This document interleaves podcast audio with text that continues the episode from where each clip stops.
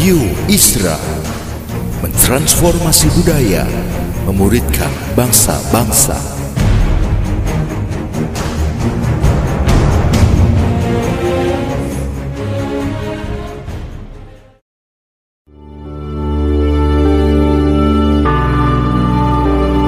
Apostolic Prophetic Messages mengungkapkan pesan dan arahan dari hati Tuhan bagi gerejanya demi menuntaskan mandat kerajaan Allah di Indonesia dan bangsa-bangsa.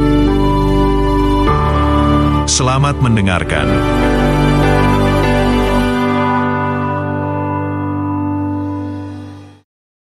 Nah, tema saya hari ini adalah Capture Our Mind and Submit to the Obedience of Christ. Jadi kita akan membahas tentang capture our mind, menawan pikiran dalam bahasa Indonesianya. Bagaimana kita menaw- menawan pikiran kita, kemudian membawanya pada ketaatan pada Yesus Kristus. Mari kita mulai dengan membaca beberapa ayat di dalam kitab dua Korintus pasalnya yang kesepuluh. Tentu dalam uh, tiga khotbah sebelumnya ini kita sudah baca beberapa kali. Tapi kali ini kita akan uh, menekankan lebih dalam lagi pada capture our minds ini.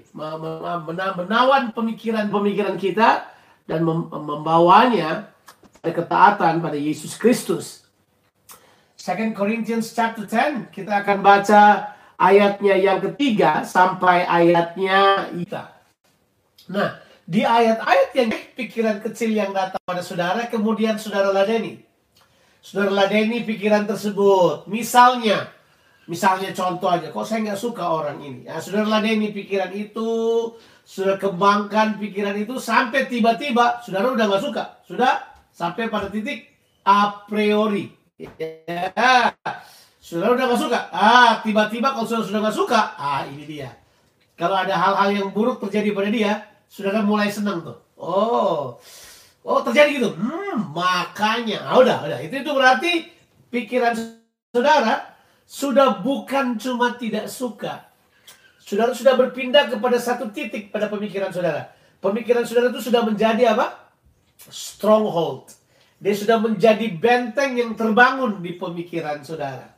Nah, benteng yang terbangun di pemikiran saudara ini membangun logika-logika pengertian. Kalau gua gak suka ya gua gak harus ketemu. Itu logis.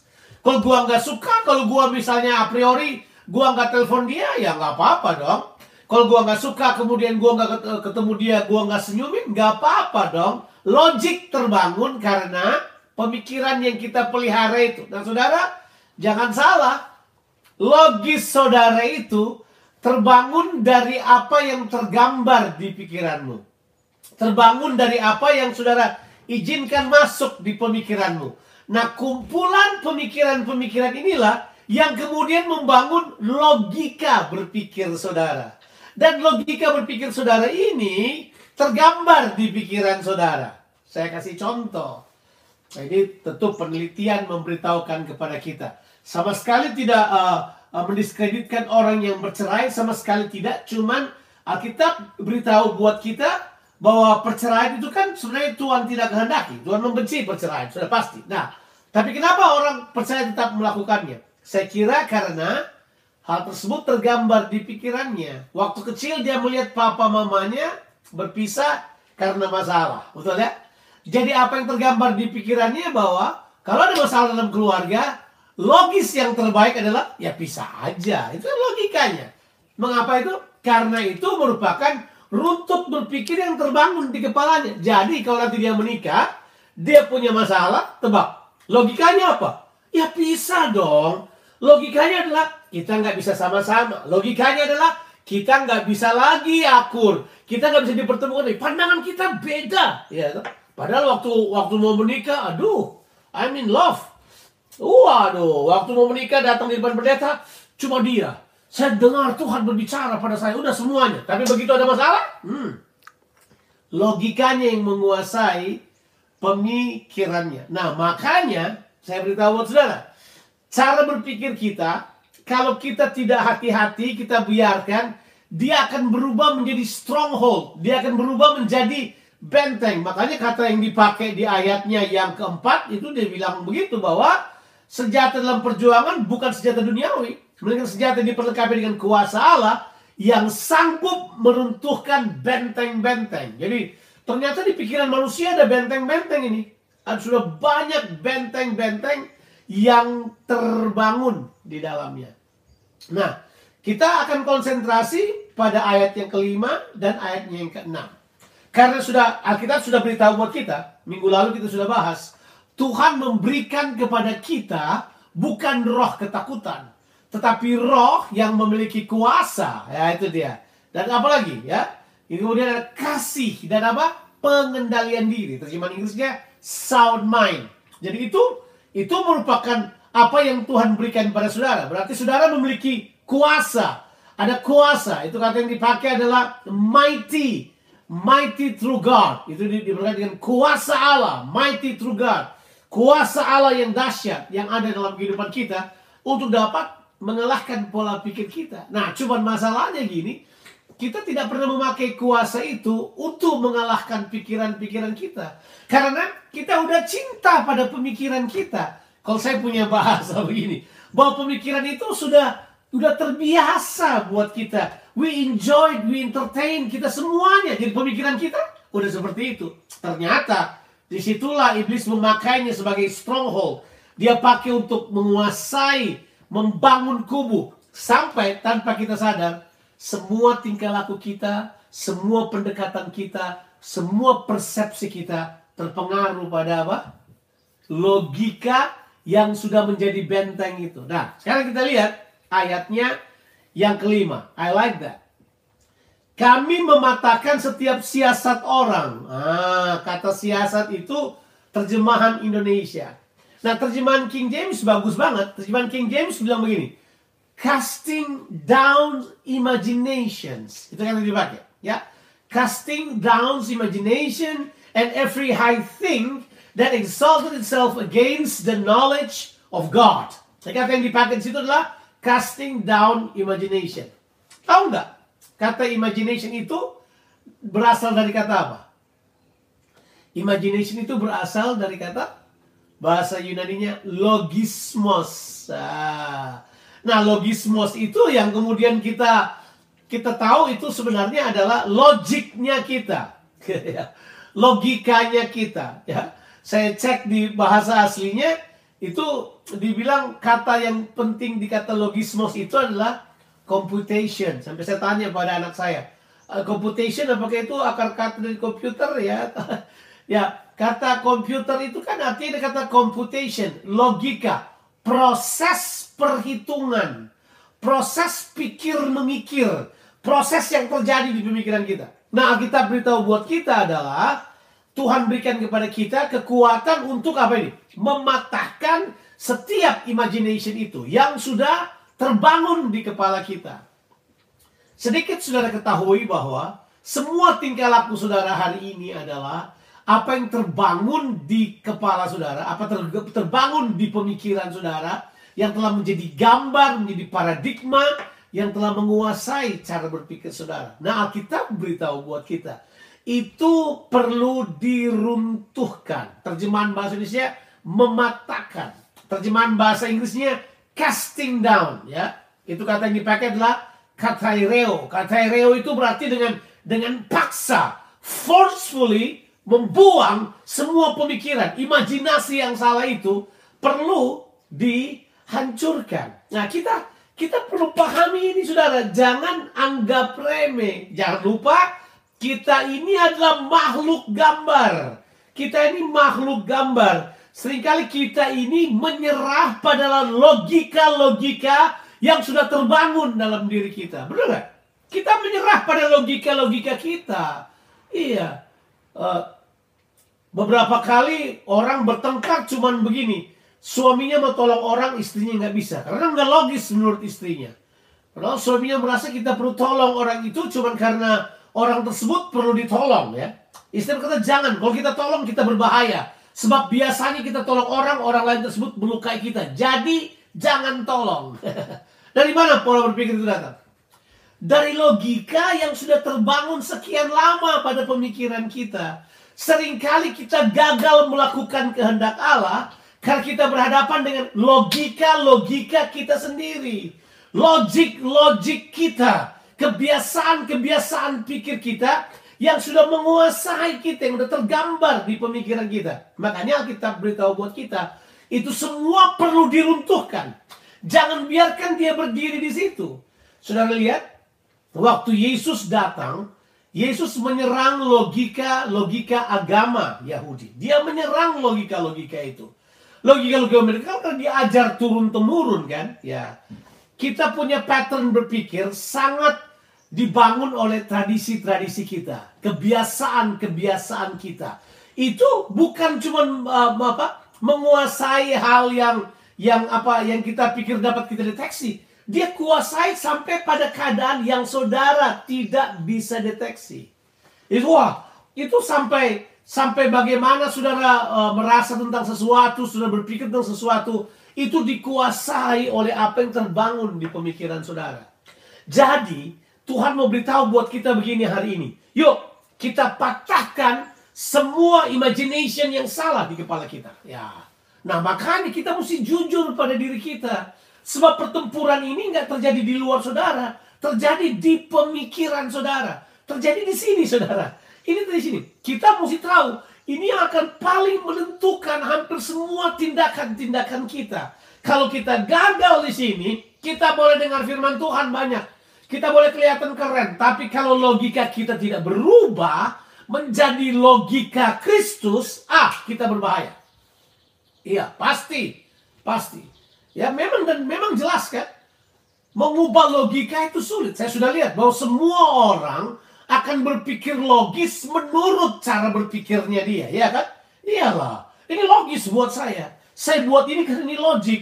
Ini logis, ini logis, ini logis. Saya buat dia karena dia logik. Kalau saya bilang, kita buat itu bukan karena kita anggap itu logis. Sebenarnya begini, kita sudah terpenjara pada pemikiran itu sekian lama, pada benteng-benteng itu sudah sekian lama, makanya kita sukar keluar, kita anggap biasa. Saya kasih contoh beberapa hal.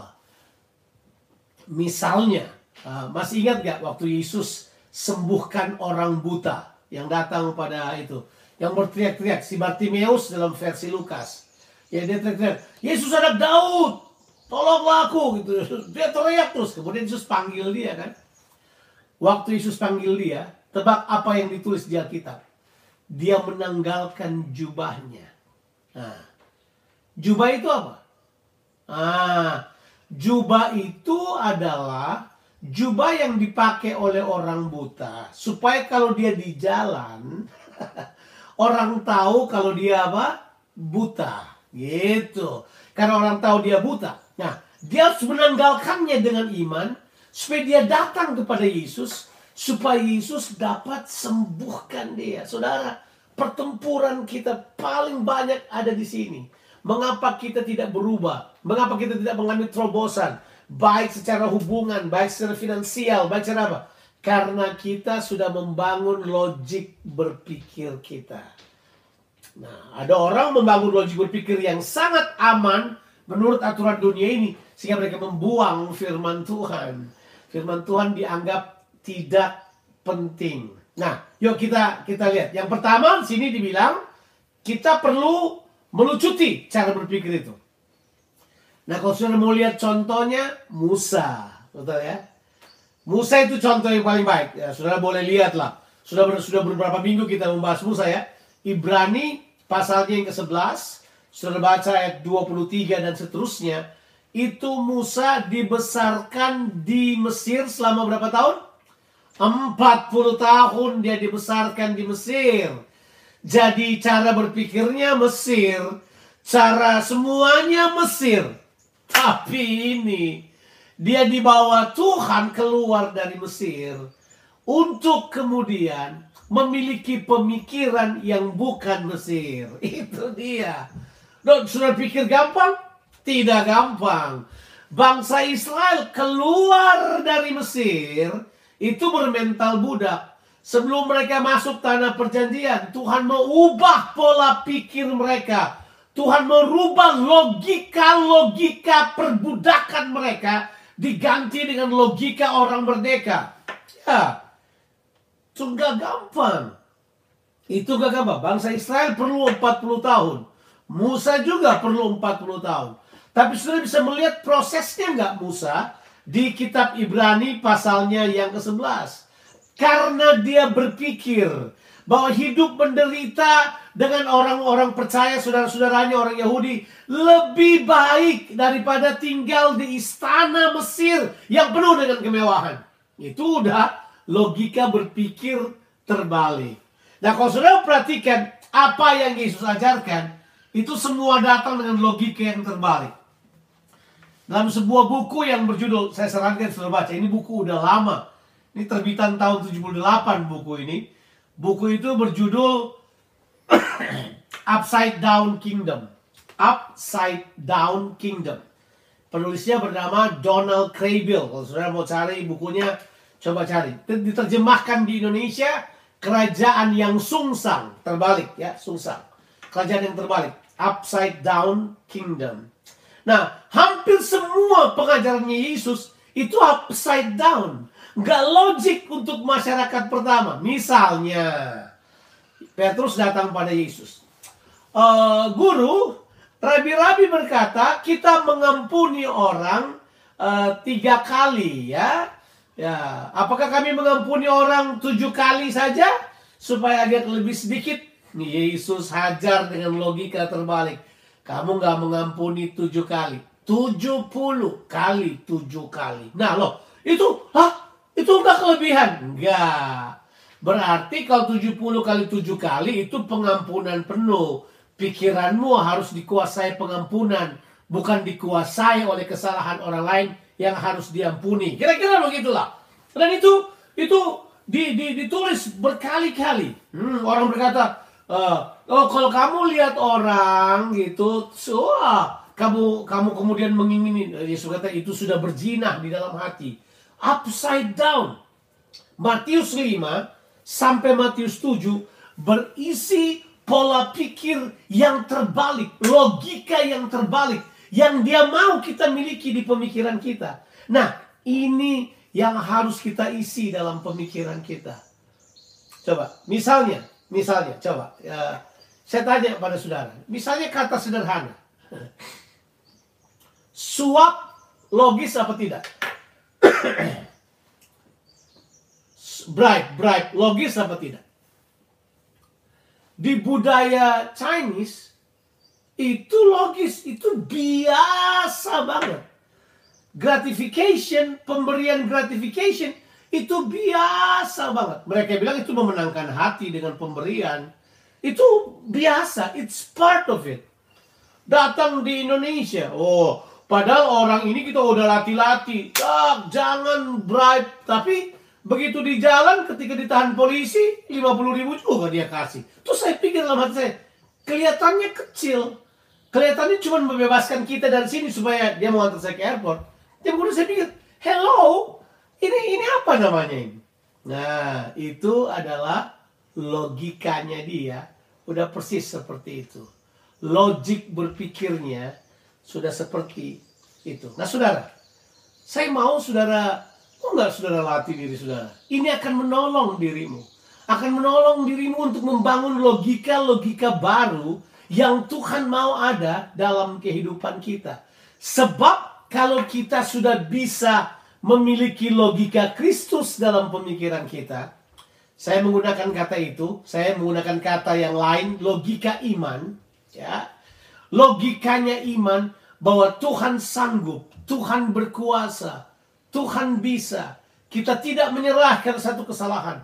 Kita tidak mengutuki keadaan cuma karena keadaan tidak sesuai dengan keinginan kita. Kalau kita mulai belajar logika-logika seperti ini, kita kemudian tahu persis bahwa kita sekarang siap. Nah, siap untuk apa? Nah ini, ternyata begini. Alkitab beritahu buat kita, kita bukan cuma membuang pemikiran. Nah, kata yang berikut, ayatnya yang kelima, dia bilang begini. Dia berkata begini, kita sudah merubuhkan setiap kubu yang dibangun oleh keangkuhan manusia. Ya. Kalau saudara mau berdamai dengan orang, kemudian saudara gengsi, saya beritahu buat saudara, kalau saudara harus minta maaf pada orang dan saudara gengsi, saudara tidak perlu pintar. Dengar saya baik, itu kubu setan ada di kepala saudara. Tidak perlu pintar, udah. Saudara mesti tahu itu, bahwa ketika saudara harus mengampuni orang dan mohon maaf pada saudara, kemudian saudara berkata, Gak, gak bisa, gimana? Ah, itu di, di, di cara berpikir saudara itu sudah ada kubu pertahanan kerajaan lawan yang berusaha menghalangi saudara untuk mentaati Tuhan. Sudah ada cara berpikir itu yang sudah ada di pemikiran saudara untuk mentaati Tuhan. Sudah itu sudah sudah menghalangi saudara untuk melakukannya. Makanya dia bilang begini, semua bentuk, semua bentuk ini keangkuhan manusia yang menentang pengenalan akan Allah, itu kita harus rubuhkan. Kita harus kalahkan. Disinilah kita akan masuk kepada apa yang saya sebut dengan realita berpikir iman.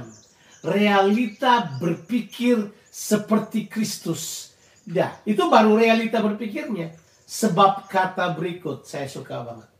Kami menawan segala pikiran. Nah, orang percaya nggak suka sih ikut ini. Kita cuma mau dengar-dengar khotbah bagus saja. Kita senang-senang, tapi kita nggak izinkan sampai dia menguasai pola pikir kita. Dia bilang ini, kami menawan segala pikiran. Nah, pikiran-pikiran ini perlu ditawan.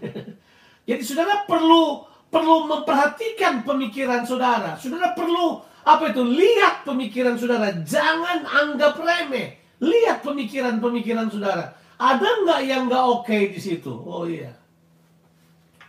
Iya kan? Saya coba runtut cara berpikir saya misalnya. Iya kan? Waduh. Uh, beberapa hari, uh, ini baru-baru aja. Beberapa hari habis divaksin, saya nggak apa-apa. Saya cuma lapar. Tapi kayak dua tiga hari belakangan ini, badan saya mulai pegal. Baru merasa pegalnya setelah sepuluh hari. Ya, oh, oh, rasanya aneh-aneh nih. Kenapa nih? Ini ada apa nih? Gitu kan? Oh, pikiran mulai jalan gak enak nih, gak bagus. Oh, jangan-jangan, jangan-jangan, jangan-jangan. Kita selalu begitu kan? Pikirannya kita cenderung lebih negatif daripada positif. Tapi itulah, kita terbiasa membangun pola pikir itu. Nah, pemikiran-pemikiran seperti itu harus kita tawan duluan. Tawan pemikiran itu. Apa maksudnya menawan pemikiran tersebut? Kata yang dipakai di situ adalah Aik Molotizo. Aik Molotizo itu punya pengertian gini, bahwa saya menangkap sesuatu, kemudian saya membuatnya tidak berdaya, supaya saya bisa membawa itu pada sebuah bentuk tindakan yang berlawanan. Hmm. Jadi saya menangkap hal tersebut, membuat pola pikirnya tidak berdaya, supaya saya kemudian bisa membawanya pada sebuah bentuk tindakan yang berlawanan dengan pikiran itu. Oh iya, saya lawan pemikiran itu. Iya, iya kan? Waduh, pikiran kalau datang menyerang kita. Saya sudah pernah cerita belum ya? Saya satu kali berpikir, jangan-jangan saya mau mati nih dalam waktu dekat ini. Kenapa? Tiba-tiba saya merasa bahwa saya bakal mati secepatnya. Eh, dari mana pemikiran itu datang? Bukan dari Tuhan. Saya tolak pemikiran itu. Saya berkata tidak, saya akan hidup. Saya harus lawan pemikiran itu. Kita harus tangkap pemikiran tersebut. Kemudian Alkitab bilang gini, kita tawan pemikiran tersebut dan menaklukkannya kepada Kristus. Pemikiran-pemikiran untuk bercerai, pemikiran-pemikiran untuk tidak melakukan kehendak Allah, pemikiran-pemikiran untuk cuma mencari kesenangan diri sendiri, pemikiran-pemikiran untuk memuaskan ego pribadi, pemikiran-pemikiran itu harus kita tawan dan taklukkan kepada Yesus Kristus. Pemikiran-pemikiran menjadi yang terutama dari semua yang lain. Pemikiran-pemikiran untuk dipuji, dibesarkan. Hentikan semua pemikiran itu. Sebab itu hanya akan menghancurkan kehidupan saudara. Itu hanya akan membuat saudara ada dalam bentuk penawanan baru. Alkitab beritahu buat kita begini. Kita kemudian menaklukkannya kepada Kristus. Ah, berarti saudara harus punya pikiran Kristus dulu, baru bisa menaklukkan pikiran ini. Kalau pikiran Kristus nggak ada pada saudara, saudara sukar. Akan terjadi peperangan-peperangan di dalamnya.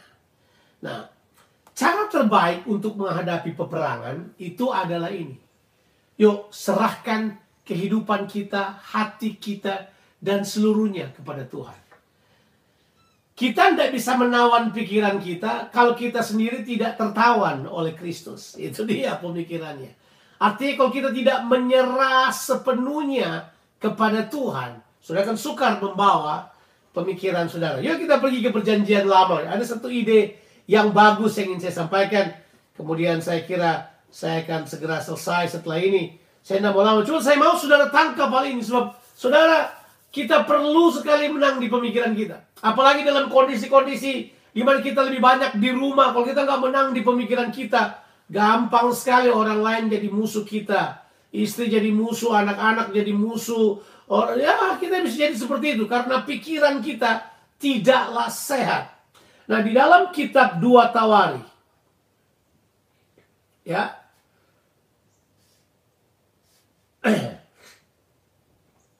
di dalam kitab dua Tawarikh pasalnya yang ke enam belas, ayatnya yang kesembilan. Oke. Okay? Jadi ini adalah uh, nubuatan yang datang pada seorang raja yang bernama Raja Asa, ya. Raja Asa. Raja Asa ini didatangi Nabi, kemudian Nabi bernubuat kepadanya. Dan Nabi memberitahukan kepadanya sebuah kebenaran yang bagus kita pelajari. Alkitab bilang begini, karena mata Tuhan menjelajah seluruh bumi untuk melimpahkan kekuatannya kepada mereka yang bersungguh-sungguh hati terhadap Dia. Terjemahan yang lain kata bersungguh-sungguh hati ini adalah yang hatinya secara total diserahkan kepada Tuhan.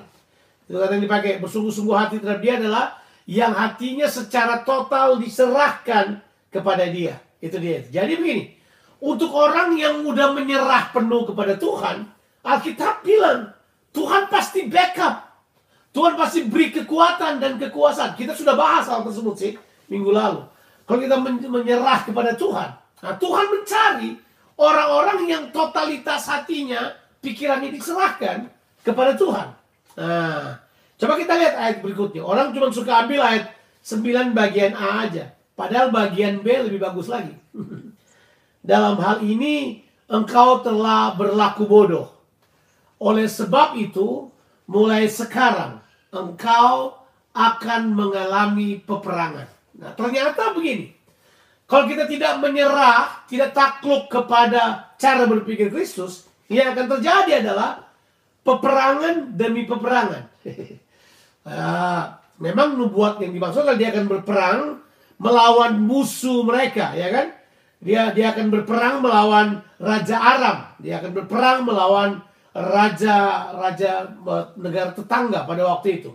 Tapi di sini sebenarnya yang Tuhan mau bilang buat kita begini. Peperangan terbesar kita apa sih? Peperangan terbesar kita adalah antara di sini dan di sini.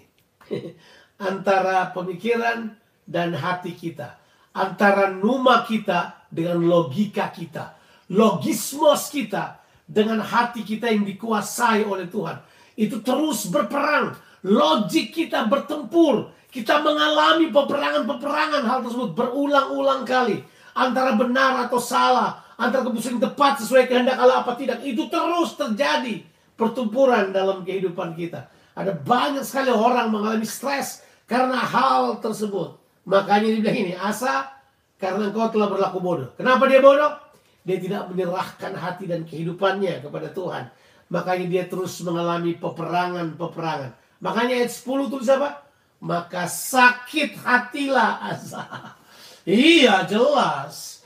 Orang kalau dia tidak bisa kuasai pemikirannya, gampang sakit hati, gampang terluka, gampang dikalahkan. Nah, saya tidak akan bahas itu lebih banyak. Saya akan selesaikan dengan pemahaman ini. Ternyata waktu kita menyerah kepada pola pikir Kristus, kita mengizinkan pola pikir Kristus menguasai kita. Pola pikir Kristus adalah apa yang tertulis di Alkitab. Apa yang Tuhan ingin sampaikan kepada kita. Kehendaknya, keinginannya. Kita kemudian bawa itu kepada Tuhan. Selebihnya Alkitab bilang begini. Kita kembali ke ayat yang tadi. Kita akan baca ayatnya yang keenam. Ini dua Korintus pasalnya yang kesepuluh tadi kita akan baca ayatnya yang keenam.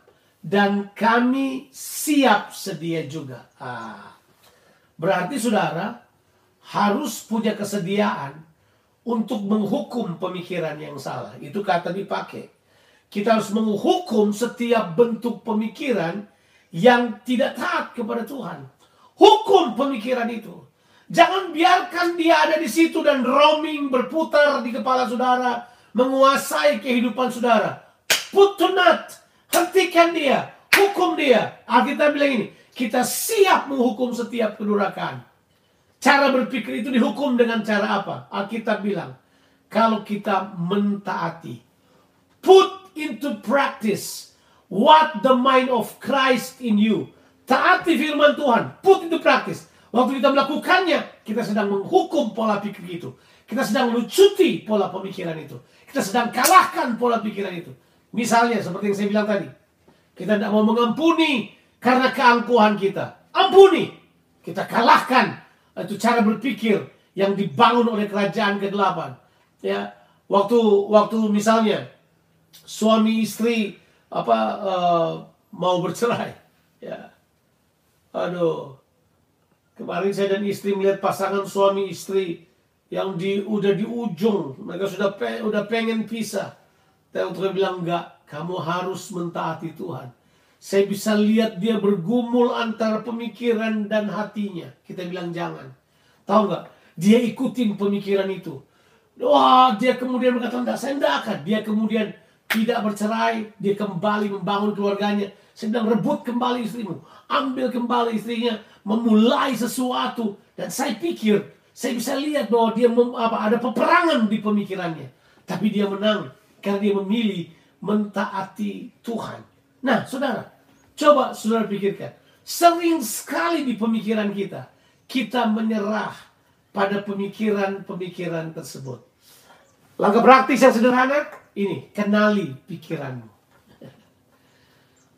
Selalu cross-check pemikiranmu dengan kehendak firman Tuhan. Kenali pikiranmu. Yang kedua, kalau saudara dapati dia tidak berkenan pada Tuhan, tawan dia, taklukkan kepada Kristus. Kemudian kata yang saya pakai, punish. Hukum pemikiran itu. Jangan biarkan dia ada lagi. Kita kemudian menang dalam hal tersebut. Saya mempercayai bahwa dua Korintus sepuluh ayat tiga sampai enam. Itu akan menuntun kita pada ketaatan. Karena kita menawan pemikiran itu. Dan menaklukkannya pada ketaatan kepada Kristus. Kalau kita sudah masuk pada ketaatan kepada Kristus, saudara akan melihat terobosan-terobosan terjadi dalam kehidupan saudara. Jangan lupa, ketaatan dimulai dari pemikiran saudara. Hal yang logis dalam pemikiran saudara, yang bertentangan dengan firman Tuhan, runtuhkan itu. Jangan biarkan dia berdiam di situ. Kita perlu menang atas pemikiran kita. Doa saya, kita semua adalah orang-orang yang taat. Karena pemikiran kita, kita latih untuk berpikir seperti Kristus. Kita mau bertumbuh dalam pengenalan akan Tuhan. Tuhan Yesus memberkati kita sekalian. Haleluya. Amin.